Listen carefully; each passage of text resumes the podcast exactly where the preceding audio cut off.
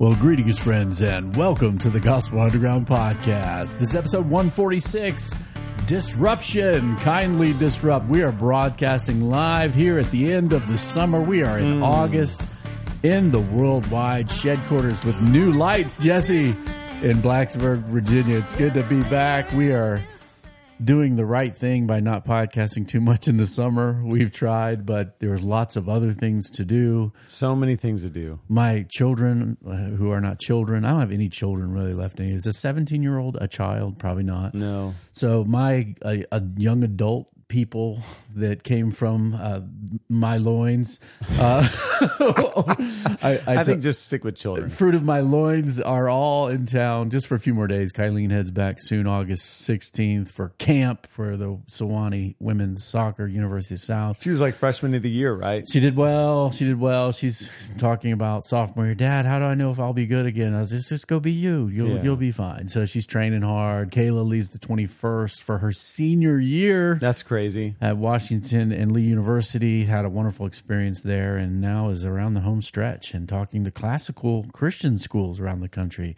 She's a recruit, perhaps, for that world, Jesse. So if you know headmasters who want history, Latin, English writing, I would hire her. Yeah, I would too. She's pretty awesome. She's editing a curriculum I'm writing called Gospel Underground Deepen, which is kind of Bible theology, hermeneutics. I've been waiting for that to come out. Hey, man, I'm finishing up. I'm on the last I've got my paid subscription to the Gospel Underground. That's right. I use all your stuff, and I'm waiting for that one to come out. That's right. Everybody out there. We'll use it at Valley Bible Church. This is our first official advertisement. Oh, promo on the Gospel Underground for the Gospel Underground GU Access Program. You get GU Prepare. It's a cohort-based curriculum for men, and then Deepen is just gender whatever. You can have men, women, or kin do your GU Deepen class on theology of the Bible, some church playing white papers as well. Hit it up, people. Tell your pastor. If you're a pastor, check it out. Oh, I was just in a consulting call with a church plant, and they were asking questions around what do we do about developing elders? Yeah, in-house. And I was like, you subscribe to the Gospel Underground. There you go. GU Access. And then I'll help you work through, because that's what we use at Valley Bible Church. Train up the guys, and then when they're ready, you put them in that final elder lap process. Mm-hmm. Oh, thank you, Jesse. That's encouraging. That was not planned. We're not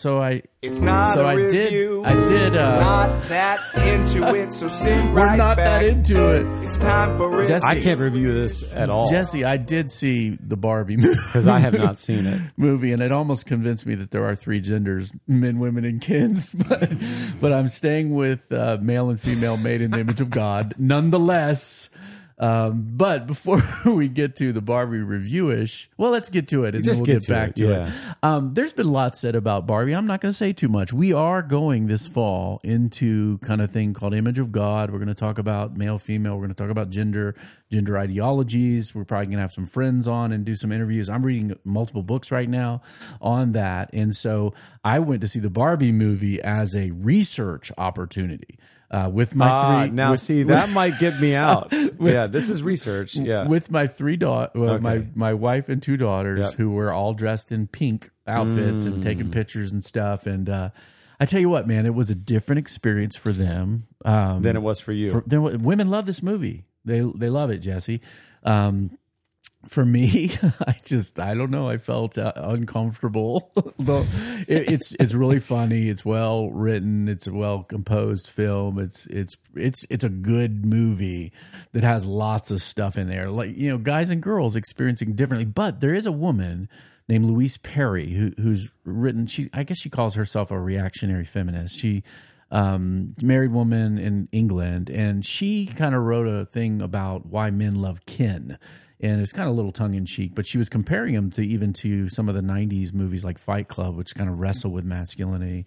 And she said the reason why men are wrestling with this, I think she really nailed it. I'm going to read a quote real quick. She said, Barbie offers a more intensely dystopian iteration of this genre, this kind of male thing, because the plight of kin is so much worse than the plight of the men in these older films. Forget ennui. There is zero role for the men of Barbie land. There is no work to be done, no problems to be solved, no protection to be offered, no children to be conceived and fathered. Ken's six-pack is useless since society has no need either for physical strength or sexual attraction, given that his smooth plastic crotch precludes the possibility of sex. Ken has no political power, no property rights, and worst of all, no telos, no purpose, no purpose.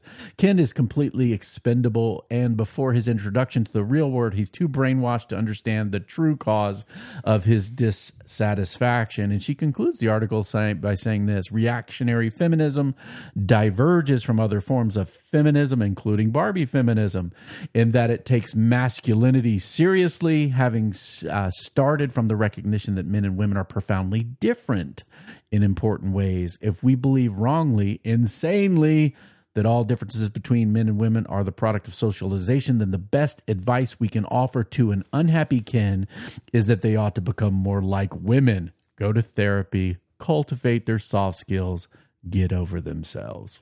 Become a Ken, Jesse. No, thank you. Thank you. No, thank you. Well, Jesse, you did something not... Well, I guess it is Ken-like. No. They're at the beach. You went to the beach recently. Well, I don't even know anything about that. Yeah. I don't know anything about that. You know, that's such an interesting quote. I'm going to check out Louise Perry. Yeah, she has a Substack. Her Substack. She has a podcast that's called Maiden Mother, or something like Matriarchy or something like that. I like it so far. She's very insightful. I believe she wrote a book called Why the Sexual Revolution Failed Women. I'm going to pick it up here soon. Okay. So it's an interesting quote, and that's a good lead into our fall series. And it actually is a lead into what I was just going to talk about, how I just got back from the beach. Yes. My dad is one of 10 kids. Wow. Roman Catholic family. Yes. Each of the 10 kids has at least two kids. So I've got 30 cousins. The cousins, not all of us, but a lot of the older ones like me have kids. This is a furious horde. Yeah, so the Furies come together every 2 years for a big beach reunion, and there's 60 or 70 of us there.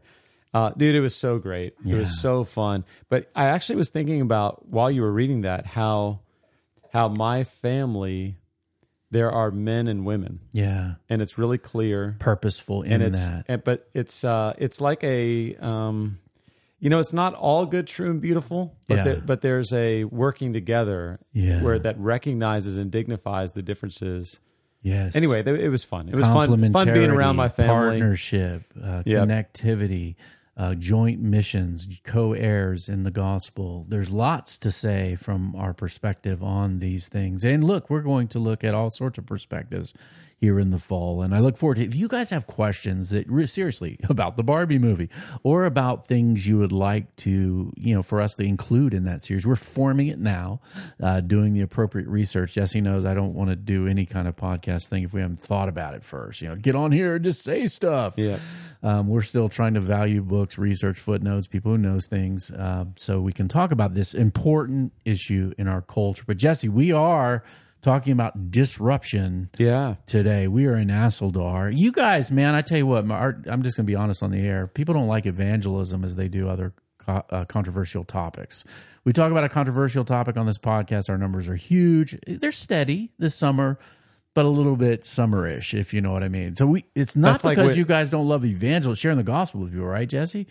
I don't know. When I actually get invited to speak on spiritual disciplines sometimes. I'm doing that this fall locally.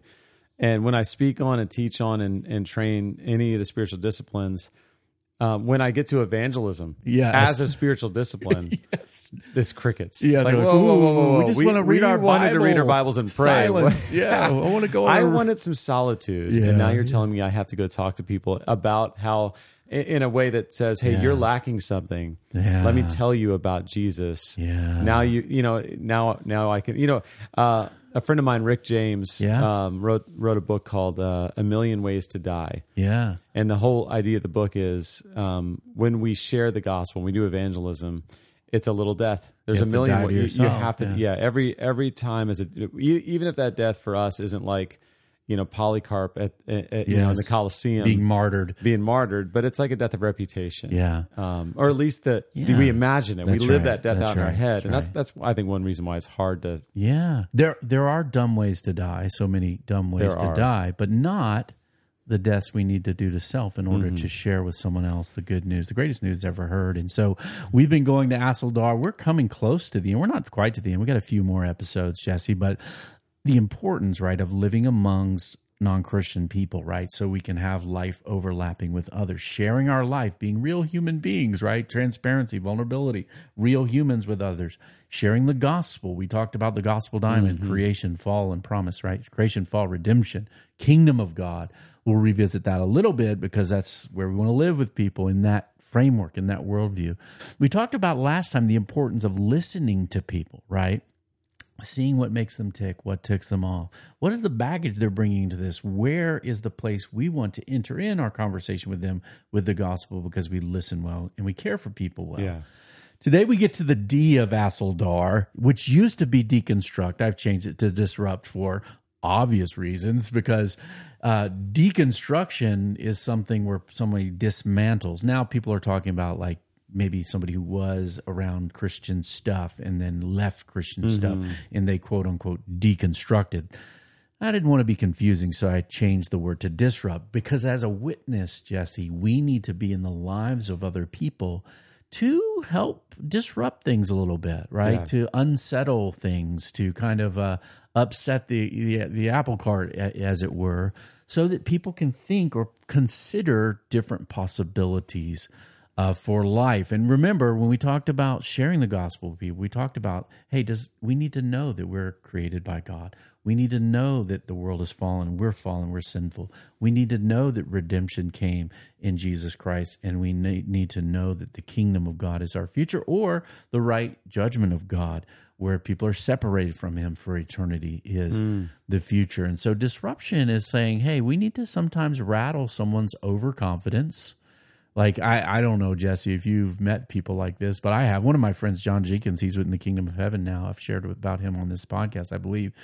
John was so confident in his unbelief that his cage needed to be rattled, right? We need to shake the foundations or help them doubt their current assumptions, right? That maybe they've not examined. They just think that the world exploded into being and goo flew around and we're sophisticated hominids and we're just here and that's it. We need to help people question foundations, help open other people's minds that the gospel could be potentially plausible, potentially true, and for them, right? And if someone else has other religious convictions or commitments or certain comfortabilities about their way of life, sometimes we need to help in a kind way disrupt that, shake it up.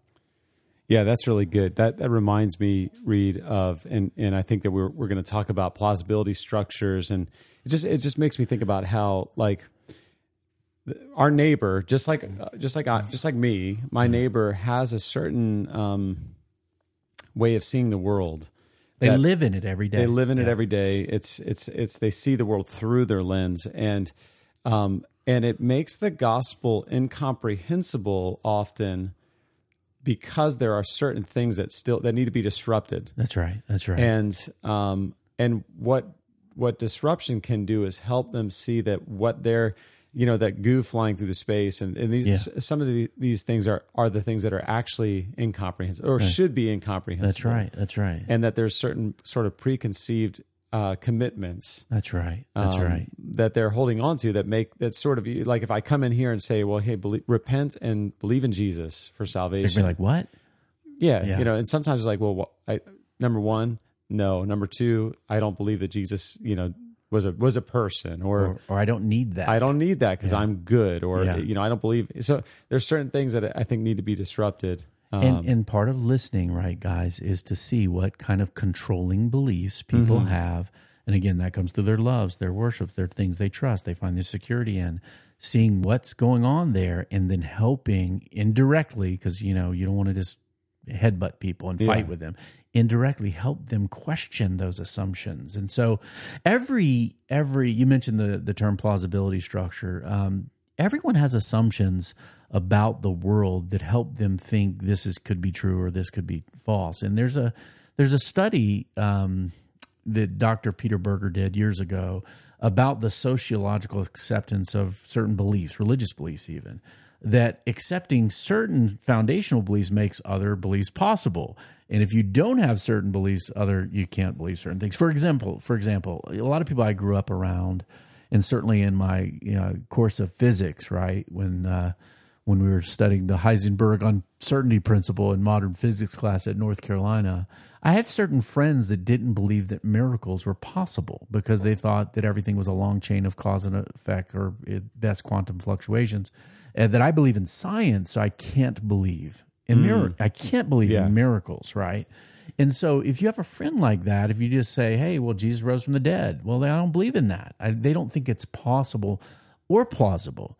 And so disruption says, well, what do I need to do with my friend to get him to see that if God exists, then miracles could be possible, or at least interventions into the world that we observe. If I get there with them, perhaps their mind could be open to other things, and then we build from there. Or, very common today, Jesse, is the idea is like, I can't believe God would judge anyone. It's not very nice, right? But you're saying, God, I need to be saved or something. Why? Why would that be possible? Or that people are, you mentioned this already, people are inherently good, right? I'm good. Well, I'm good. Why do I need a savior, right? Yeah. And so there are ways that are indirect where we can help people to see. Like for example, we've shared this many times on the podcast. So somebody is very, very much about the problematic injustice in people in the world. We can go from there to kind of this idea that, we sin and fall short and even are culpable. Obviously, our friends believe people are blameworthy in some way. You listen to the white-hot social media discussions that people are like, they deserve hell almost for their problematic, unjust, whatever beliefs. And so we can help people go from people are basically good, from their idea of justice and injustice to the idea that man is sinful, separated from God. There's no real joy in the grace of Jesus unless people can see that they're lost. Yeah, what were you going to say? Oh, I was going to say a good example of this in a film is this idea of disruption and plausibility structures is the classic film Nacho Libre. Classic. You've seen it? I have. What's his buddy's name? In pieces I've seen. Oh, okay. I am not his partner. I forget. World of Nacho Libre. The guy that steals the Lord's chips. Yeah. And he's luchadors. Yeah, he can't believe that he's not baptized. Yeah. And his buddy says, I only believe in science. That's and then later Nacho says, I'm not listening to you.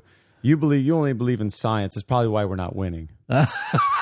He's like, I'm not ready to receive Jesus. I don't need to be baptized. I only believe in science.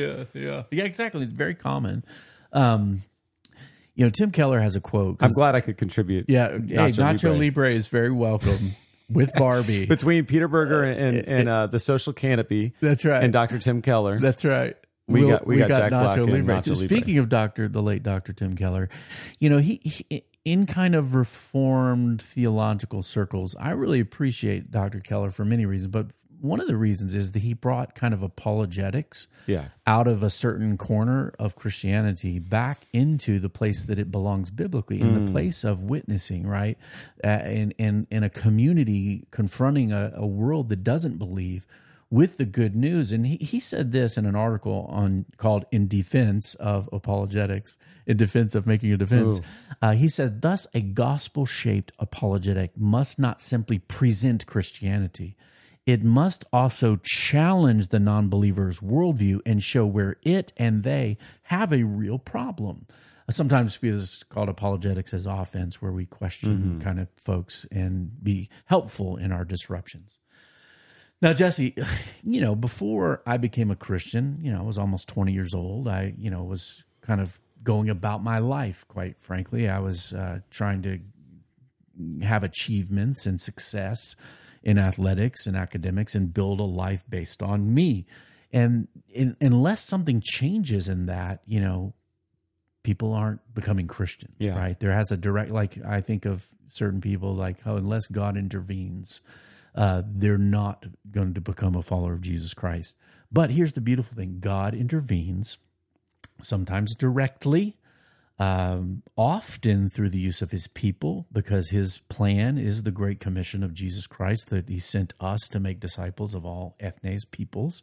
And that's kind of our role. That's why, even though cricket's at the evangelism as a spiritual discipline thing, this is a wonderful opportunity to be used by God to be a helpful disruption to others. Now, Jesse, there's a couple articles I read maybe a couple years ago from a lady named Jana Harmon. Now, she's got a master's in apologetics, a PhD in religion and theology from the University of Birmingham in England.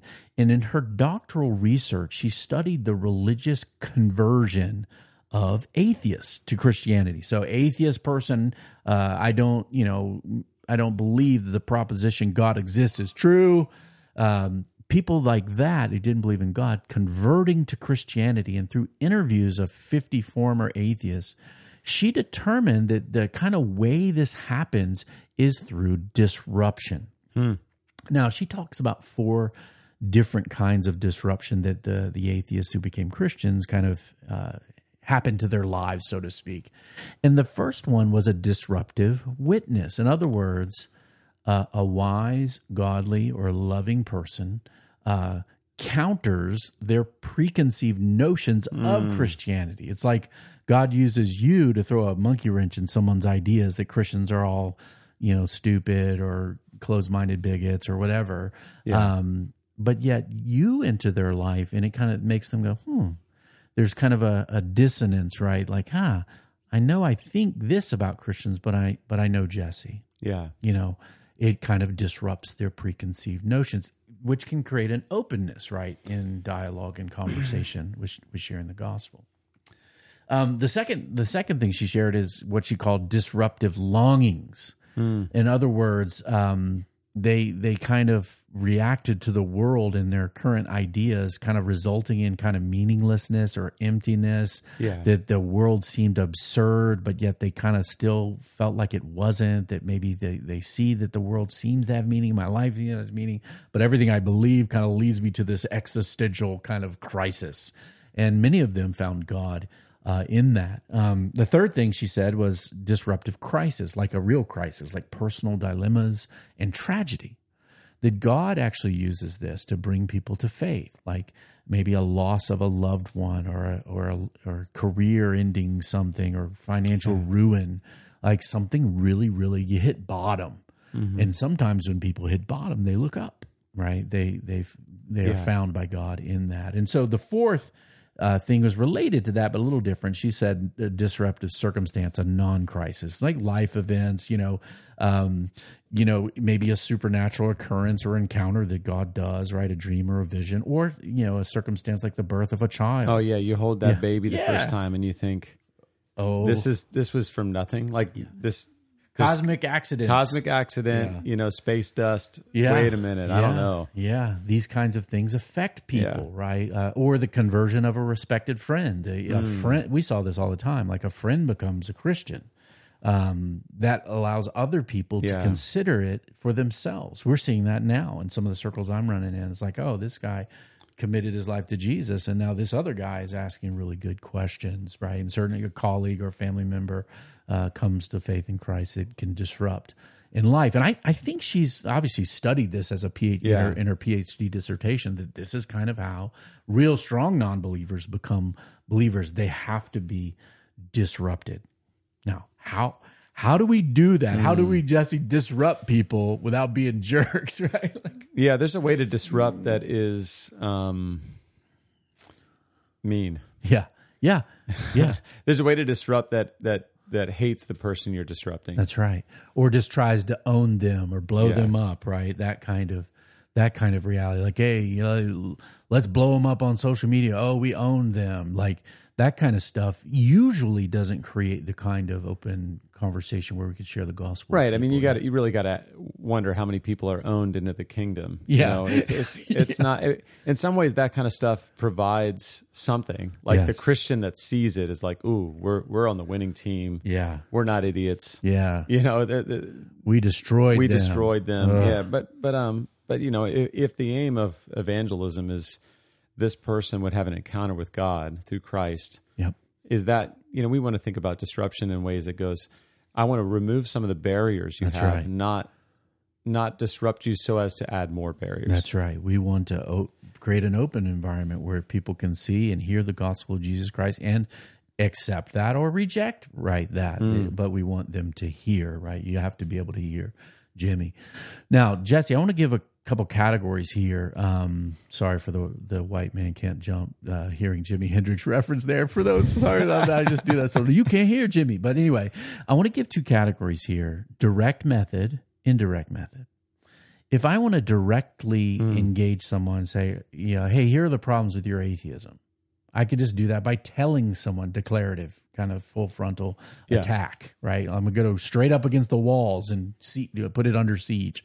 That is a way to do it. There's also an indirect method where we, through questions, right, allow others to see the broken position that they're holding or the shaky foundation on which they stand. Now, this idea, I think, is teased out well in our friend Randy Newman, who's been on the podcast. And Jesse, you got him. What was his newest book? It was it's on C.S. Lewis. Oh, Mere Evangelism. Mere Evangelism, right? He had an earlier book that we both appreciate called Questioning Evangelism. And he says instead of kind of a full frontal attack on people, that by asking questions, we not only diffuse maybe some tension that would not be helpful, but also create a situation where they want to ask questions and we can see really what's going on. And so he says when you get a hard question from someone you might be sharing the gospel with, he says don't answer it right away. Don't answer it yet. In fact, in Asildar, disruption becomes before giving answers. We're going to talk about that next time, the importance of answers. But sometimes it's better to ask a question to change the playing field. Jesus actually did this. This is in Mark chapter 11, where he's getting criticized, and instead of answering them, he asks a question, kind of changes the dynamic. This is in Mark 11, 27 through 33. And he said, he came again to Jerusalem, and he was walking in the temple. The chief priests and the scribes and the elders, these are the religious experts of the day, came to him, and they said, by what authority are you doing these things, or who gave you the authority to do them? Like, who are you to do this? Jesus said to them, okay, he could have said, I'm God. Shut up, right? He could have just answered them directly. But he said, hey, let me ask you one question. Answer me. And then I will tell you by what authority I do these things. Was the baptism of John from heaven or from man? Answer me. And then they discussed it with one another, saying, if we say from heaven, he will say, then why didn't you believe him? Right? John came with the baptism. Yeah. And then but if we say from man, they were afraid of the people, for they all held John was really a prophet. So they answered Jesus, we do not know. And Jesus said to them, neither will I tell you by what authority I do these things. Now, what Jesus does here by asking them a question is reveals an important issue in evangelism, I even think, Jesse, is that they were insincere in their questioning of him. Yeah. They were just trying to blow him up and get him. He reveals that and then says, I'm not going to engage here, right? Yeah. And sometimes we need to do that because, like, sometimes somebody might be just trying to argue with us. They're maybe not really interested in the gospel. And in our discussion with them, we might discover that, but we also might discover another way in. Now, Randy Newman gives an example in his book about the Christian teaching, Jesus' teaching about hell, right? It's being separated from God and how that seems rough. And he said, he actually recounted a situation in a dormitory where somebody asked him, hey, do you think people go to hell if they don't believe in Jesus, right? Blunt question on its face. Now, I've been asked that. Yeah, I've been asked that. Like, you think if people don't believe in Jesus, they're going to hell? The answer to that is no. People go to hell because of the right judgment of God for their sin, not because of their lack of belief in Jesus. Like didn't take the medicines. It's not what killed them. But anyway, but you could answer that. You could just say, hey, do you believe this? You could just answer it right directly. But you don't really know what that person thinks or why they've asked that question to you. And you may be entering in some discussion that could get pretty weird pretty quick. And so instead of answering it with just a declarative answer, Randy Newman would say, hey, ask a question. So, hey, do you think people go to hell if they don't believe in Jesus? The question we could ask is this, hey, do you believe in hell? Now, when we do that, the person is then confronted and asked in a kind way to examine their actual beliefs. Their actual beliefs, not just what they're fighting with you about. Now, if their answer is no, I don't believe in hell, then our answer is, well, why are you asking me that? You don't even believe that. That's not even a concern for you. What are you doing? And we laugh and then maybe see their motive, right? Yeah. Now, if they say, yeah, I kind of think there might be, there's like, Osama and Trump and Biden, whoever the bad guy, Hitler, then the question changes. Yeah. Well, who ends up there? Who decides? And why? Why, yeah. Now you're on a different, very, very different place to talk about sin and salvation with a person, because instead of just engaging in a controversial answer to a question, you ask your question and reveal what is really going on in that conversation.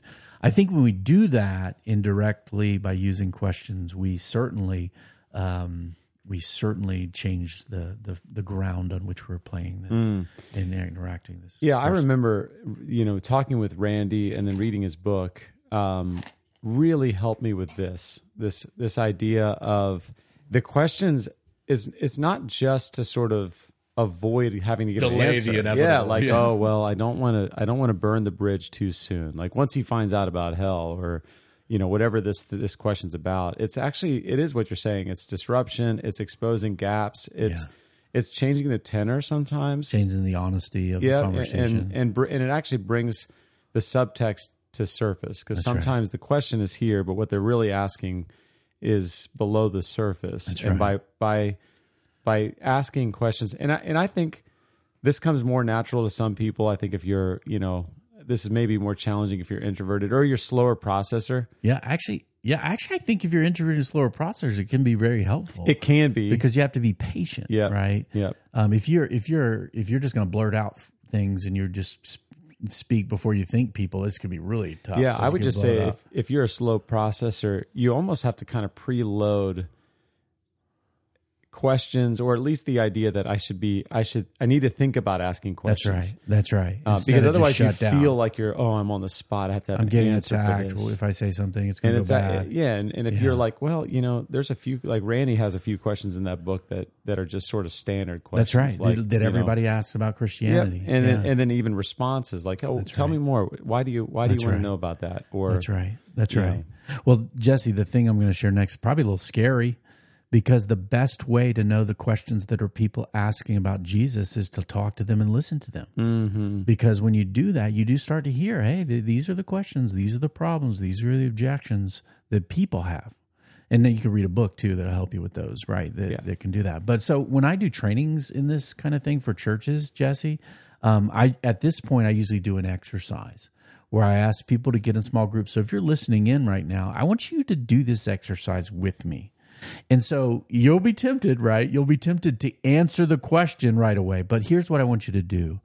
I'm going to ask you something, and I want you to think, how would I respond to this with questions rather than right away with answers? Not to avoid the conversation, but to take the conversation deeper. For example, Jesse, if I were to ask you, hey, do you believe God accepts gay people?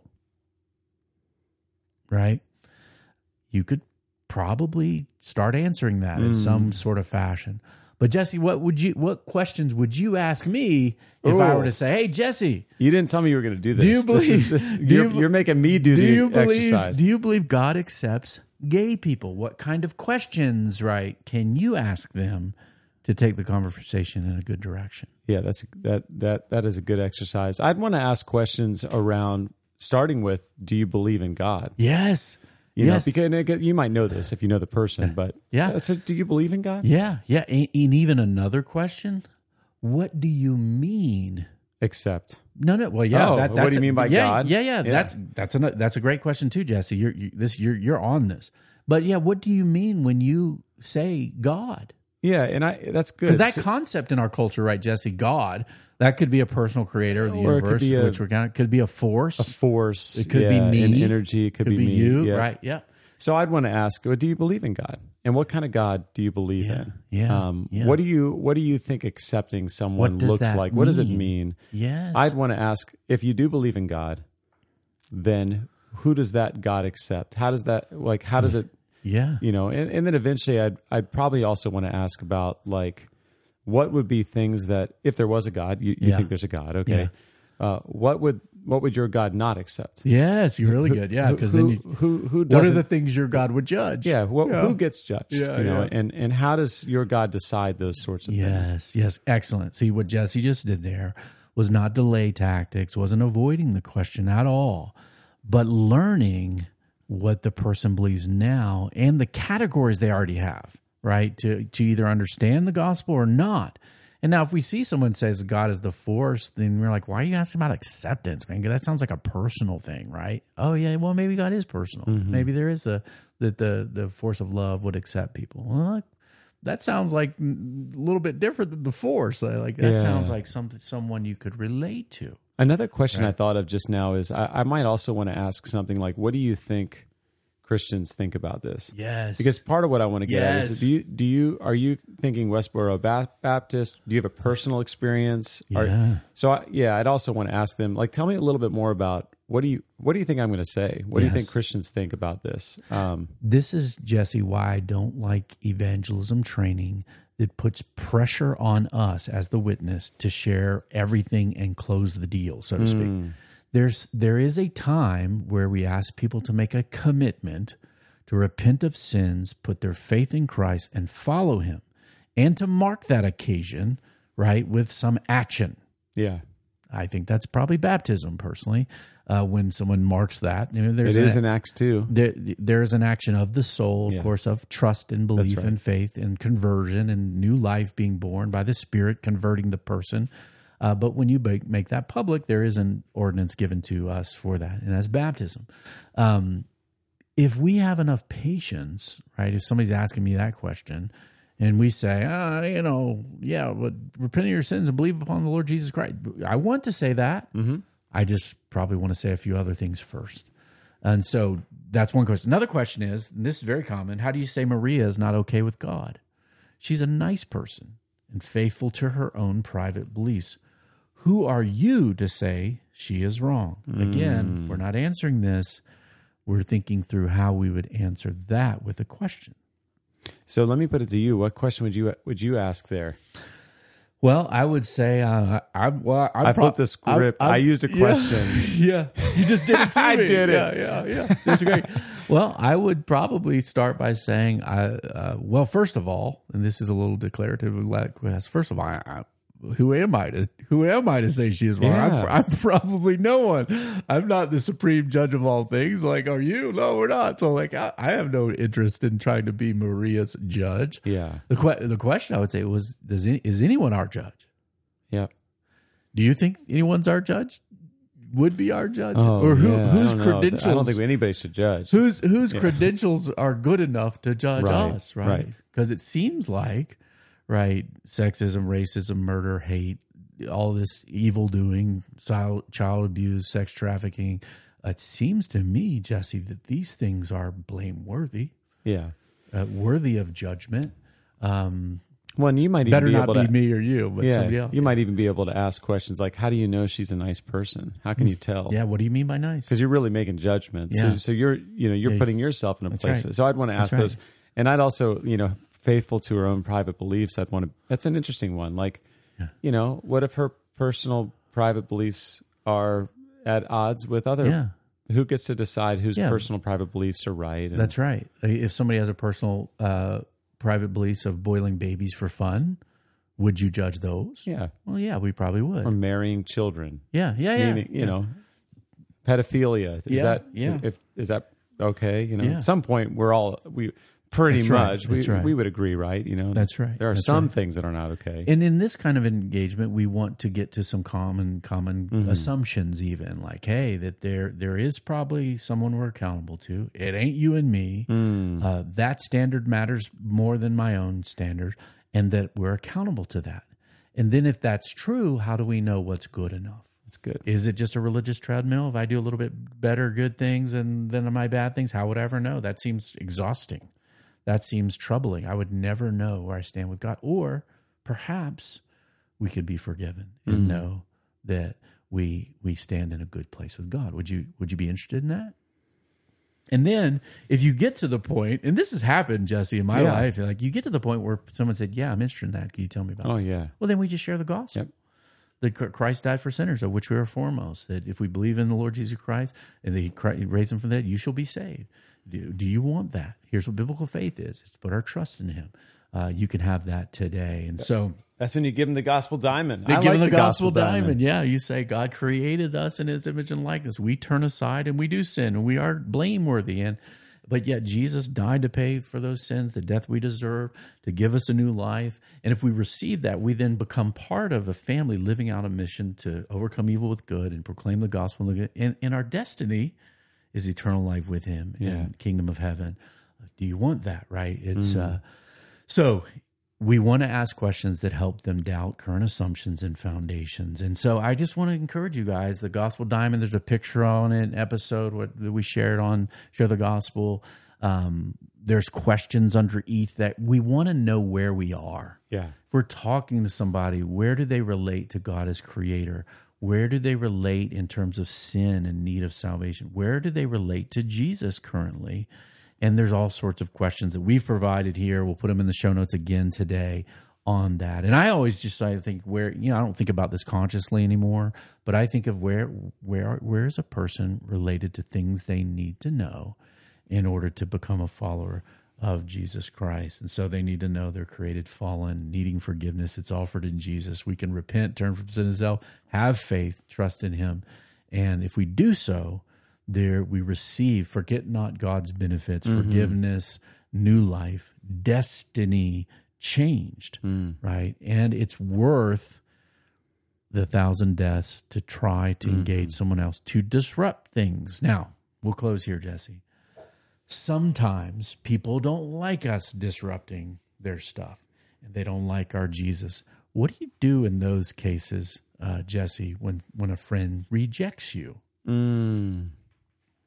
Well, when you're talking about a friend, I think that's where you have to really embrace the long-suffering love of someone who's against you, I mean, I've got people in my life who have rejected me once, twice, but have sort of come back. Yeah. So to me, I think that the Christ-like faithfulness to just say, well, I don't rise or fall whether or not you're upset with me. There's a fellowship with Jesus of sharing in His sufferings. He was rejected and despised and rejected by men. When He suffered, He made no threats. And this is beautiful. He entrusted Himself to the one who judges justly. And I remember two things in the scriptures that give me encouragement. One is in the Beatitudes when Jesus says, "Blessed are you when others revile you and utter all kinds of evils against you falsely on my account. Great will your reward be in heaven. Rejoice." They did, the prophets were thinking the same way. And then Philippians 2, the Christ hymn leading into that in Philippians 2:5, I think, where Paul encourages us to have the mind of Christ. It's ours to consider others more. And then it's this whole thing of like lower, even to the point of death on a cross. That's our way, is the way of death. So that's right, Jesse. In the kingdom of God, we are servants for the sake of Christ. Our identity is in Him. We are children of God. We're accepted fully. All of the benefits already belong to us. Amen. We can take a little death and rejection and entrust ourselves to the one who judges justly as well. And then, Jesse, some people, I'm baptizing a friend this afternoon. Let's go. The Gospel Underground is a podcast produced in partnership with the Bonhoeffer House. Review us on iTunes, Spotify Podcasts, Amazon. 5 stars are acceptable. Send your comments, feedback, or questions you want us to take up. Maybe this fall on gender and the image of God and men and women and all that stuff. We are a dialogue taking place in the borderlands between the church and Barbie. And we hope to see you out there. Peace.